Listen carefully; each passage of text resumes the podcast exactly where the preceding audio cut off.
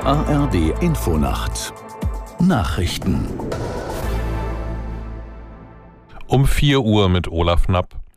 Nach langem Streit wird der Bundestag heute voraussichtlich das sogenannte Heizungsgesetz verabschieden.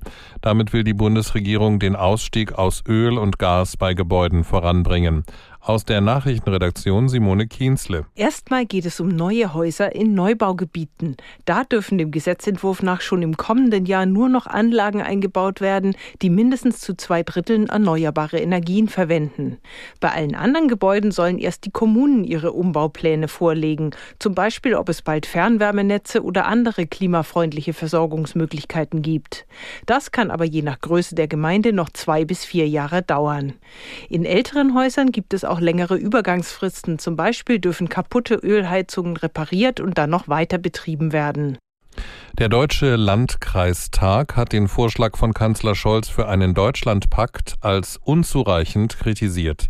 Der Präsident des Landkreistages Sager sagte dem Redaktionsnetzwerk Deutschland, man werde sich zwar einem ernst gemeinten Angebot die Bürger, Wirtschaft und Kommunen zu entlasten, nicht verweigern, doch es fehlten Vorschläge zum Thema Migration. Die Landkreise könnten die stetige Zuwanderung kaum mehr bewältigen, erklärte Sager. Scholz hatte Länder, Kommunen und die Opposition zu einer gemeinsamen Kraftanstrengung zur Modernisierung des Landes aufgerufen und von einem Deutschlandpakt gesprochen. In Mali sind bei zwei Angriffen von Islamisten mindestens 64 Menschen getötet worden. Wie die Militärregierung des westafrikanischen Landes mitteilte, handelt es sich bei den Toten um 49 Zivilisten und 15 Soldaten. Es gebe zudem viele Verletzte. Die Angriffe richteten sich laut Regierung gegen einen Armeestützpunkt und ein Passagierschiff auf dem Niger. Eine Dschihadistenmiliz habe sich dazu bekannt, die mit Al-Qaida in Verbindung steht.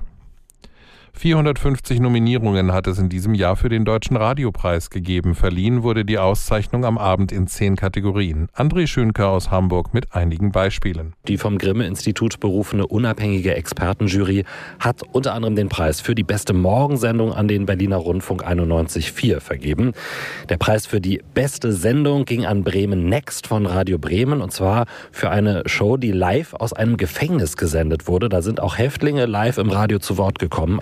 Der Preis für das beste Musikformat ging an Enjoy vom NDR. Der Sender ist immer mit einem Bus, mit einer Bühne auf dem Reeperbahn Festival unterwegs und ja, auf dieser Bühne treten dann Nachwuchskünstler aus der Musikbranche auf.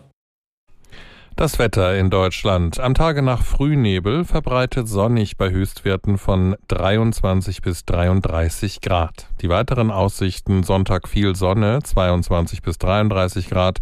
Am Sonntag ebenfalls sonnig bis 33 Grad. Das waren die Nachrichten.